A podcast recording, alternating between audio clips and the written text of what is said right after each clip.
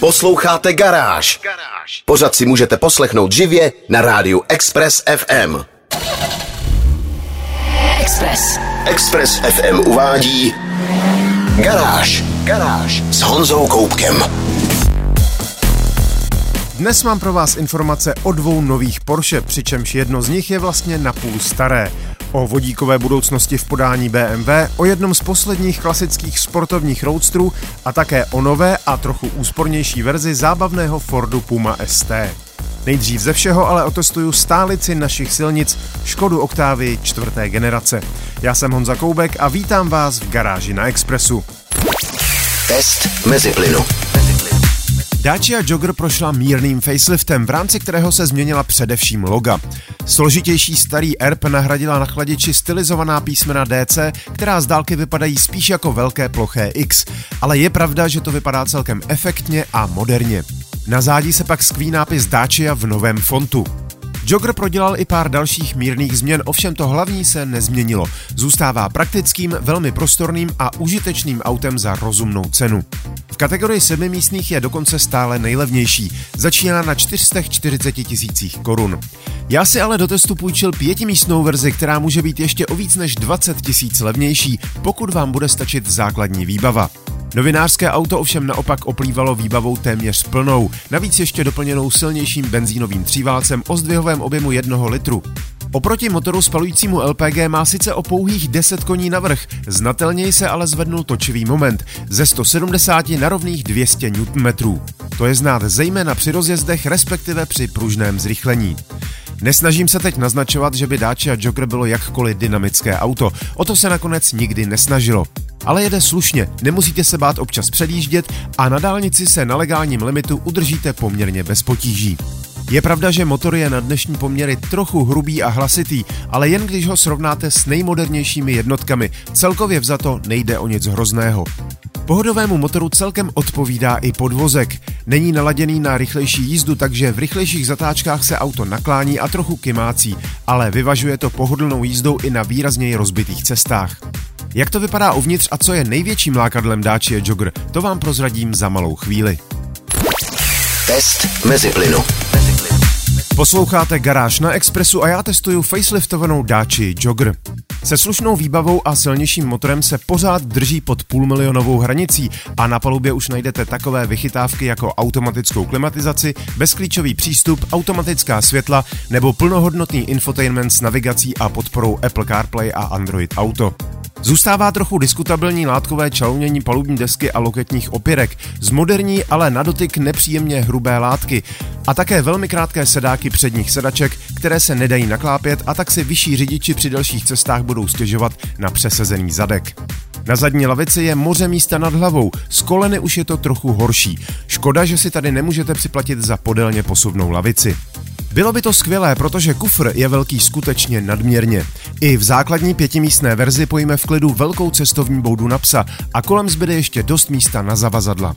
Když pak sklopíte druhou řadu sedaček, která se po storu překlápí vpřed, dostanete přes 2 metry dlouhou nakládací plochu a celkový objem přes 1800 litrů. Přidejte k tomu velmi chytré střešní lyžiny, které se pomocí čtyř šroubů dají změnit na plnohodnotný nosič s příčníky a máte auto, které si nehraje na kdo ví jaký luxus, ale praktický každodenní provoz má prostě v malíčku.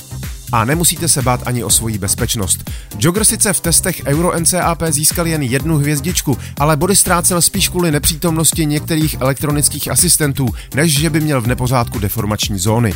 Ale podrobněji jsem to společně s dalšími poznatky z týdenního testování vysvětlil ve videotestu, který najdete na www.garage.cz.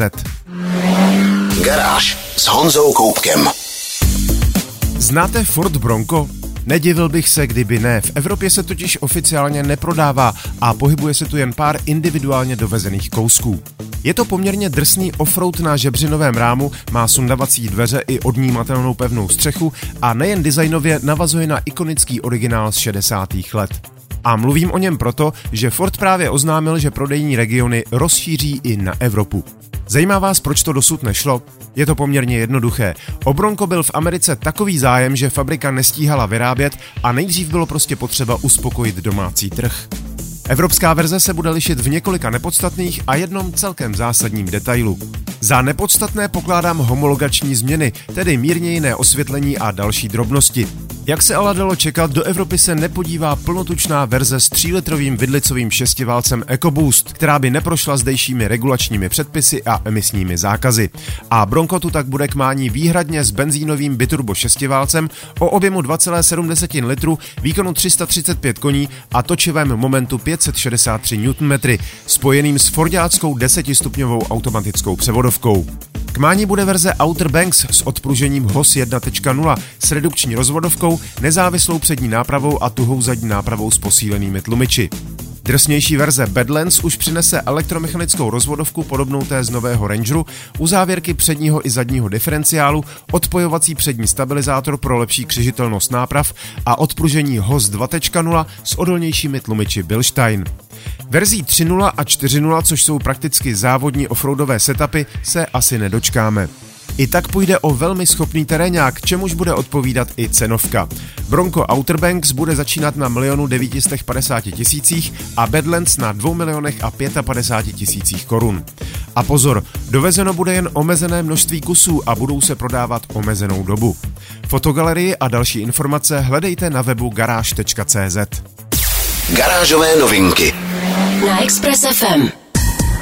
Posloucháte Garáž na Expressu. Určitě jste zaznamenali momentální tahanice kolem budoucnosti spalovacích motorů v Evropské unii. Nutno ovšem podotknout, že řádění byrokratů, kteří mnohdy technice a technologiím rozumí zhruba jako koza Petržely, se z větší části omezuje na starý kontinent, zatímco zbytek světa zcela rozumně chápe, že moderní spalovací motory jsou velmi čisté, respektive rozhodně o dost čistší než 15 let stará auta, která si lidé budou muset nechat, protože na nová, nesmyslnými normami brutálně zdražená auta prostě nebudou mít peníze. Automobilka Hyundai nedávno prohlásila, že v chování svých zákazníků spatřuje postupný odklon od velkých a drahých SUVček a návrat zájmu o kompaktní a cenově dostupná městská auta. Přestože Hyundai samozřejmě bude nadále pokračovat i ve vývoji bateriových elektromobilů, plán automobilky zároveň počítá i s co nejdelším udržením spalovacích modelů i10, i20 a i30. Jejich výhodou je totiž právě celkem příznivá cena, která se s přechodem na elektromobilitu prostě nebude dát udržet. A zákazníci takovýchto aut tvoří pořád jádro prodejů automobilky. Pochopitelně dojde k částečné elektrifikaci, většinou nejspíš pomocí mild hybridních systémů. Hovoří se i o přechodu na plně elektrický pohon v roce 2035, ale rozhodnuto zatím určitě není. Podle všeho by se to stejně týkalo pouze modelů pro evropské trhy, protože Ázie, Afrika, Jižní Amerika a další regiony prostě na elektrifikaci nebudou připravené ani ekonomicky, ani sociálně. Další informace najdete na www.garage.cz. Garáž. Mercedes-Benz nedávno představil novou generaci crossoveru GLC. Teď přichází i jeho trochu méně praktická, ale za to výrazně elegantnější verze Mercedes-Benz GLC Coupé. Většina změn věrně kopíruje větší variantu, od uších světel, nového nárazníku až po pozměněnou masku chladiče. Větší změny najdete uvnitř, zejména ve formě velkého digitálního přístrojového panelu s head-up displejem a na výšku orientované dotykové obrazovky infotainmentu. Oproti minulé generaci je nové GLC delší o 30 mm, vpředu se rozšířilo o 20, vzadu pak o 5 mm a je také o pár milimetrů vyšší. Aerodynamika je ale lepší a kufr se zvětšil z 500 na 550 litrů. V nabídce bude šest různých motorizací, přičemž všechny jsou alespoň mírně elektrifikované. Základ tvoří mild hybridy GLC 200 o výkonu 204 koní a GLC 220D se 197 koňmi. Pokračuje pak silnější benzínová GLC 300 s 258 koňskými silami, plug-in hybridní GLC 300E má 313 koní a naftová varianta GLC 300DE pak 335 koní. No a špičkovou verzí bude prozatím GLC 400E s 381 koňskou silou. Všechny motory jsou spojeny s 9-stupňovým automatem a pohonem všech kol Firmatic. Všechna kupé budou standardně s AMG paketem s 19-palcovými koly, za příplatek dokonce 20-palcovými. Uvnitř budou sportovní anatomické sedačky, tříramenný volant, panoramatická střecha a audio Burmester. Samozřejmostí jsou také pokročilé bezpečnostní jízdní asistenty, včetně přední kamery pro případné terénní využití. Více informací a fotogalerii nového Mercedesu GLC Coupé najdete na garáži.cz. Garáž s Honzou Koupkem. Blíží se premiéra velkého elektrického SUV značky Kia, které bylo předznamenáno stejnojmeným konceptem v roce 2019. Kia EV9 bude oficiálně představena až koncem března, ale už jsou venku oficiální fotogalerie a také něco technických informací. Za prvé, sériová verze si ponechává překvapivou, skoro až šokující hranatost konceptu se zdánlivě plovoucí střechou a trojúhelníkovým zadním sloupkem. Některé ostré hrany jsou ovšem mírně změkčeny a příč s vertikálními světlomety se víc přiblížila velkému SUV Telluride. Stejně minimalistický jako vnější design je i interiér. Tři řady sedadel nabízí místo pro šest nebo sedm cestujících, ale také promyšlený trik. Trojmístná lavice v případě sedmimístné verze není uprostřed, ale vzadu. Ve druhé řadě pak najdete dvě samostatná křesla, která lze otočit o 90 až 180 stupňů.